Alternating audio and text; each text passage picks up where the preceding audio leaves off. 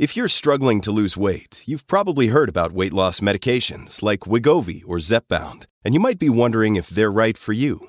Meet PlushCare, a leading telehealth provider with doctors who are there for you day and night to partner with you in your weight loss journey.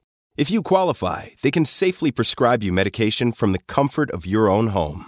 To get started, visit plushcare.com slash weight loss. That's plushcare.com slash weight loss. plushcare.com slash weight loss. When you need mealtime inspiration, it's worth shopping Kroger, where you'll find over 30,000 mouthwatering choices that excite your inner foodie. And no matter what tasty choice you make, you'll enjoy our everyday low prices, plus extra ways to save, like digital coupons worth over $600 each week. You can also save up to $1 off per gallon at the pump with fuel points. More savings and more inspiring flavors make shopping Kroger worth it every time. Kroger, fresh for everyone. Fuel restrictions apply. Talk to nicely. From the moment I bought the lottery ticket, it didn't feel right. I never spent money on lottery tickets and thought they were a waste of money. But a sign on the street corner caught my eye when I was walking home from work one day. Community lottery. Money raised goes to a good cause. Current jackpot $2,234,423. I was intrigued for some reason.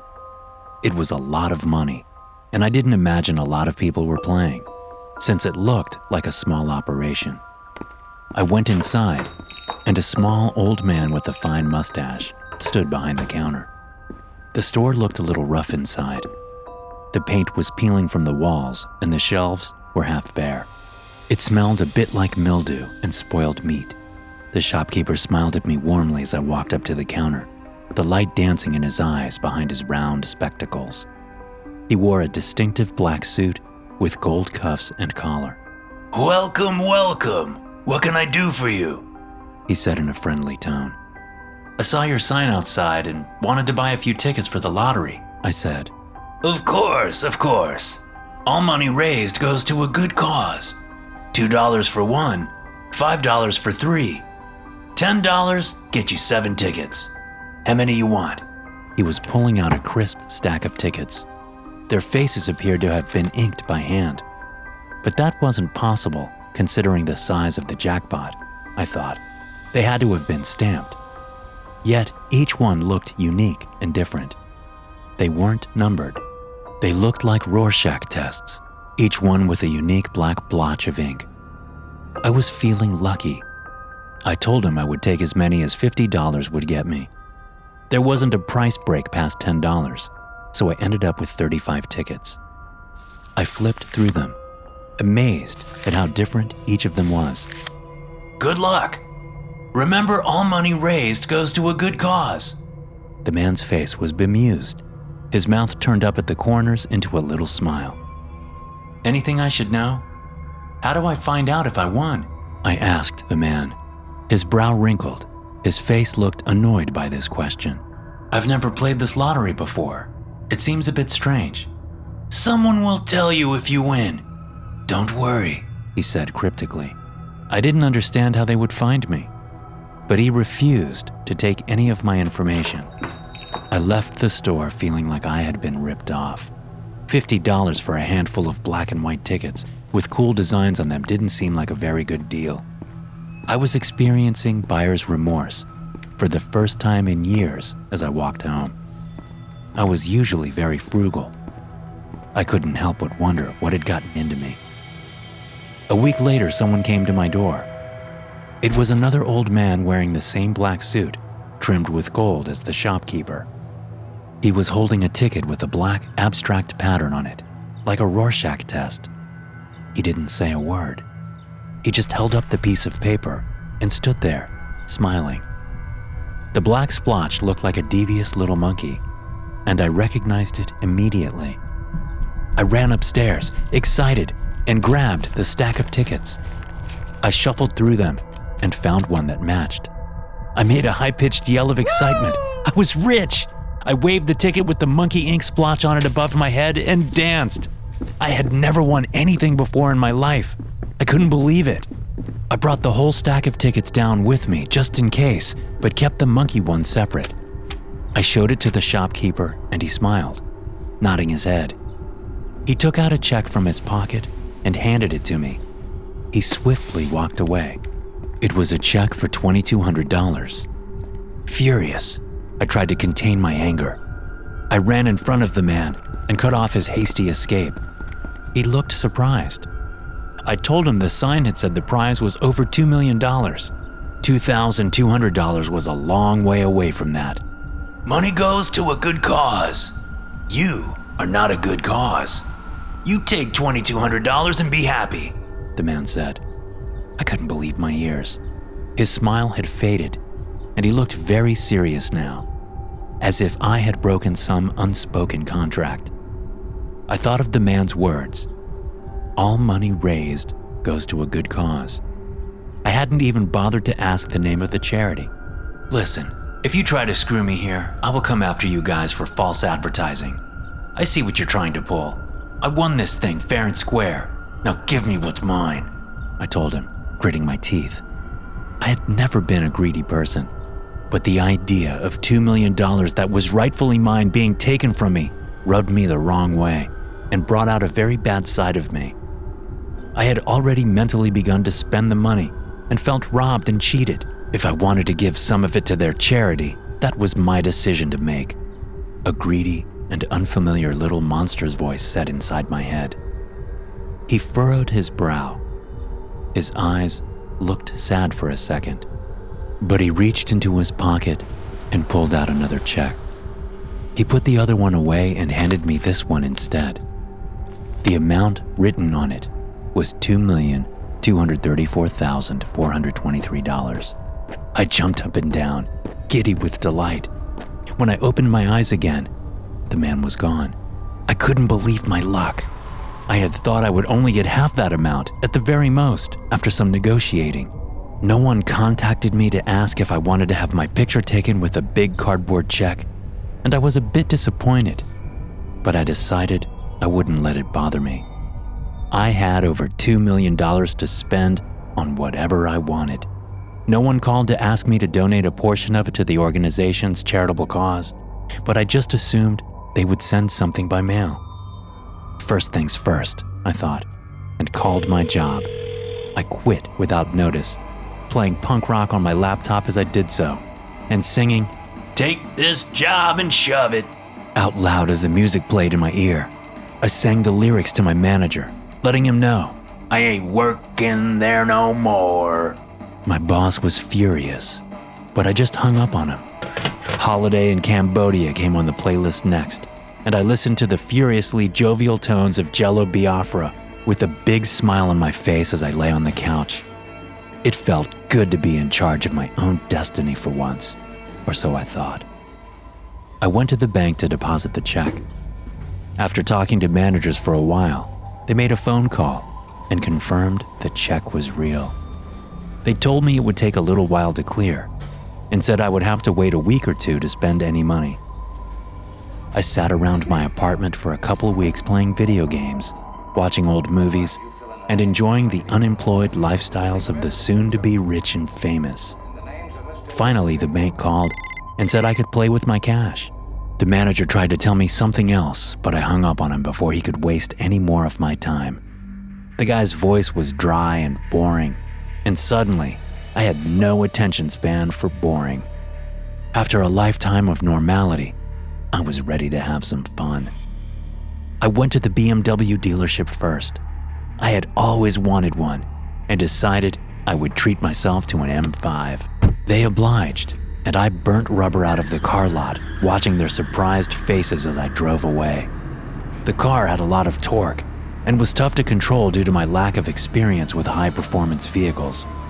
I didn't let that bother me though, and gunned it down main roads until the cops pulled me over and gave me a hefty speeding ticket.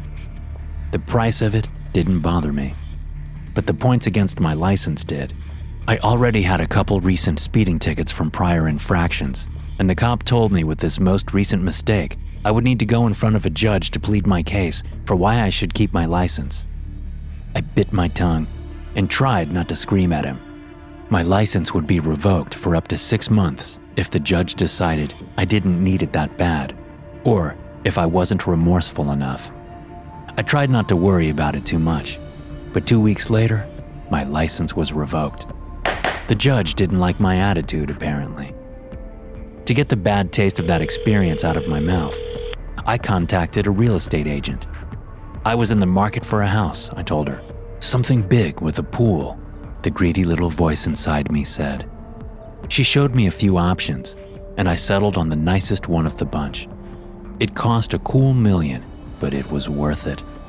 I spent another day shopping and filled the house with top of the line electronics, comfortable leather furniture, a pool table, a Pac Man vintage tabletop game, and outfitted the back deck with a gigantic Weber barbecue grill.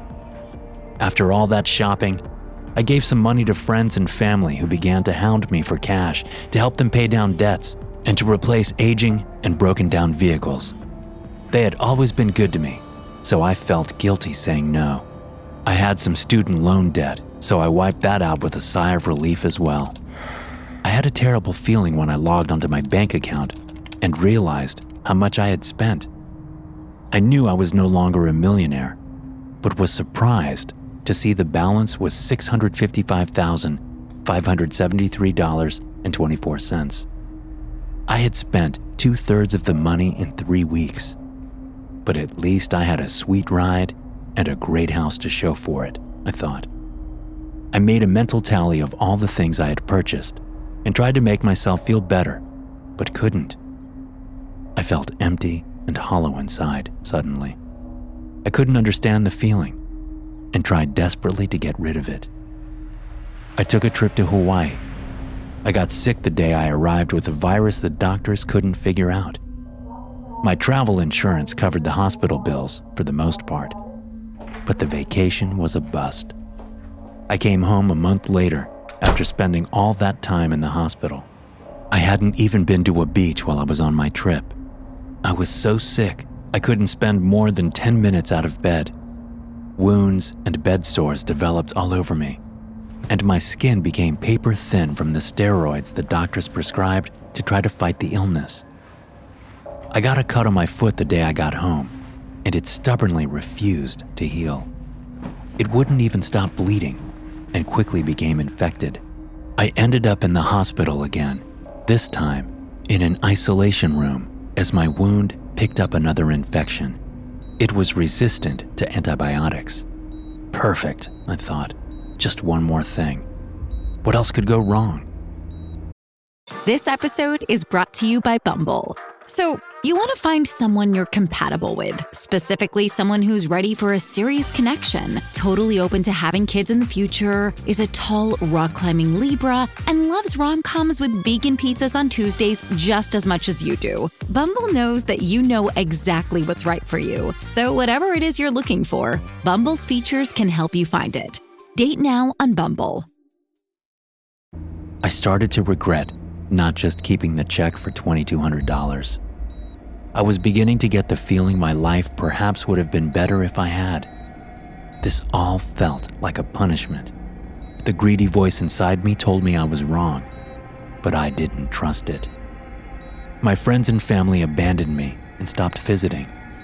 I had become stingy with my remaining money, and they resented me for it. They said I had changed, that I was greedy and indifferent to them. All I wanted was to keep some of the wealth as a nest egg, I told them. Was that so bad? I was finally discharged from the hospital. I had lost 70 pounds and was emaciated and weak. I could barely walk, and just getting out of bed exhausted me. When I got home, I tried to enjoy my big house, but it was too large to get around. I was weak from my long hospital stay. I had to get a nurse and a personal support worker to help me bathe and do housework. I had no strength left suddenly and felt used up and hopeless. I was afraid to look at my bank account now. The money in there was no good. It was toxic. One night lying in bed, restless as I wriggled and squirmed, trying to find a way to ignore the pain from a bed sore, I decided I should give the money back. Something told me that was the only way to fix things. I sold the house and brought the BMW back to the dealership. After selling everything else of value, I ended up with around $1.8 million back in my bank account. I felt like I needed to return the rest as well, but was in no state to do any physical labor in order to make money. It would probably take 20 years to save up the amount I needed to pay it all back, I thought. I prayed the men in black and gold would forgive me and return my life to normal somehow. I called each member of my family and told them more or less what I planned to do, fudging the details only slightly. I said I planned to give all the money to charity. I thought they would be angry, but everyone told me I was making the right decision. They said the money had changed me, and certainly not for the better. I made my way back to the little shop the next morning with the help of my support worker. He drove me there and helped me inside in my wheelchair. The man at the counter was not the same, and my heart dropped immediately. He was dressed in a white t shirt that said Florida on it and blue jeans. He spoke in a twangy southern drawl, and when I asked about the lottery, he said he had no clue what I was talking about. We got all kinds of scratchers, if that's what you're after, he said, pulling out the scratch and win tickets from beneath the plastic countertop. I shook my head and thanked him for his time. We left the shop, and I realized I had no clue what to do next. I knew I had to give the money back, but how would I find the men in the black suits with gold trim? I stopped a woman walking by and asked if she knew the people who owned the shop before, the ones who ran the community lottery. The woman shrugged and said she had lived there for years, but had never heard of such a thing. I looked around and saw the street looked worse than it had the day I bought the ticket a couple months before. The people looked sadder. The buildings were dirtier and looked in disrepair. Cars on the street belched thick gray smoke and rattled over potholes. Homeless people clustered on a corner where a little shanty was erected.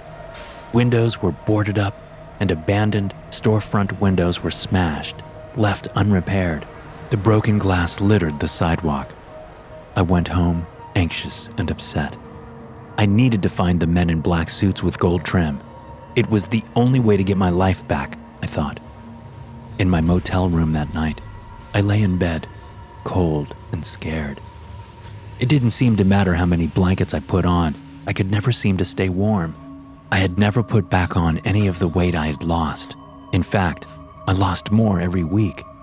I couldn't keep food down and had never ending nausea I thought I had cancer, but all the tests came back negative at the hospital when I was there.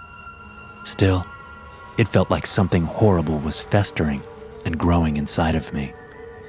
The greedy little monster voice was always there in my head, but I now ignored him and his awful desires. Still, he whispered to me constantly. The greedy thing inside you will eat you up, a voice said from the shadows in the corner of my dark room. The clock on my bedside table said 3:23 a.m. I tried to call for help, but my voice came out as a strangled whisper. I tried to scream, but no sound came out. The light danced in the eyes of the man in the shadows, although there was no light in the room to be reflected. I saw him step forward out of the darkness. His smile was bemused, still barely visible. You should have kept your winnings when they were offered, he said. I'm sorry. I managed, tears streaming down my face. What can I do? I want to give it back. Let me give it back. You have all of it? He asked, with a sly and knowing look in his eyes that said he knew I didn't. I tried, but I have most of it. Over 1,800,000. I. Please, take it back. I don't want it. My words sounded pathetic to my own ears, but I didn't care. I only hoped he would accept. He didn't. You must give it all back. The horde must be whole to tip back the scales so they rest even once again, he said. How? Just tell me what to do and I'll do it. I pleaded with him desperately. There are many ways to make a dollar. Find one of them. Then do it again and again until it's whole again. His face looked a little gleeful. The bastard was enjoying this. I can't. Don't you understand? It's impossible. I'll die before I can make $10. I was angry, but tried to plead once more with him. There must be some other way. Please, I'll do anything. Anything. My voice came out a whisper. Well, the man said, playing with the corners of his fine mustache. You have one other option, although you may not like it. The next day, I went to the address where the man had told me to go. I walked in, and they gave me a hospital gown, although this was no hospital. I was directed to lie flat on a cold steel table and was told the doctor would be in shortly. The man who came in was wearing black scrubs with gold trim. He introduced himself as Dr. Gold. An assistant came in next, an older woman in glasses, dressed the same. She said her name was Nurse Black. They told me what would be done, and I said that would be fine. Whatever I had to do to get my life back, I would do it. They explained they no longer had an anesthesiologist. He had paid his debt, so I would be awake for the procedure. They scrubbed large swaths of my body with a disinfectant that turned my skin pink. Then they began to cut. The scalpel left a red trail of blossoming blood wherever it went, and soon the stuff was everywhere. Nurse Black mopped it up calmly with clean towels, wiping the sweat from Dr. Gold's brow every so often. I screamed and wept. I gnashed my teeth and pounded my fists into the hard steel table as they reached into my body, severing arteries and veins and pulling out slippery, blood soaked organs which shone like rubies in the bright light of the overhead lamp. I passed out after they cut off a portion of my lung when I felt like I could suddenly no longer breathe. The doctor looked around with wide eyes for a moment, as if he'd made a bad mistake.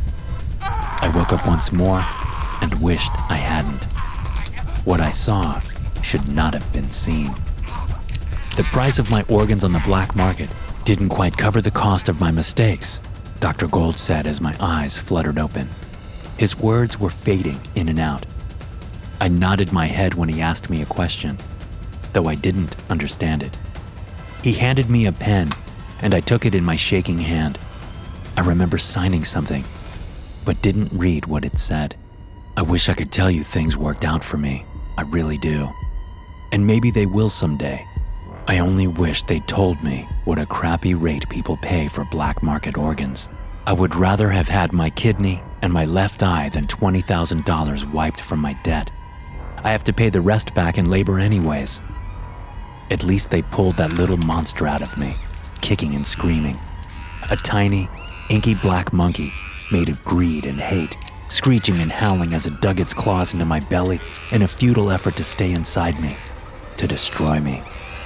That's the last thing I saw before the world went dark. Maybe one day I'll get to work behind a counter somewhere, selling tickets. But for now, I'm only tasked with inking them. Each blotch of ink has to be distinctive and different. And there's thousands, millions of tickets to make. They don't give us breaks either. We live at our desks, receiving whips to the back from a cat o' nine tails when we fall asleep or slow down. They have IVs hanging from the ceiling, full of vitamins and amphetamines, which infuse into us all day long as we hunch over our desks. I'm told the cost of the fluids and amphetamines are added to our debt every day, and that it just keeps growing and growing. But that's just a rumor. No one gets to see their balance. People disappear sometimes, and we hope they paid their debt and didn't just die of exhaustion. I look ahead and see rows of people puttering away at their desks, fading into the distance. This warehouse or whatever it is, it's enormous. There are thousands of us here, all dressed in black with gold cuffs and collars. Someone smuggled in this phone the other day. We've been discreetly passing it around, making fruitless efforts to contact the outside world. So I decided to use it to tell my story and to plead with you, to beg you, please help. Send money.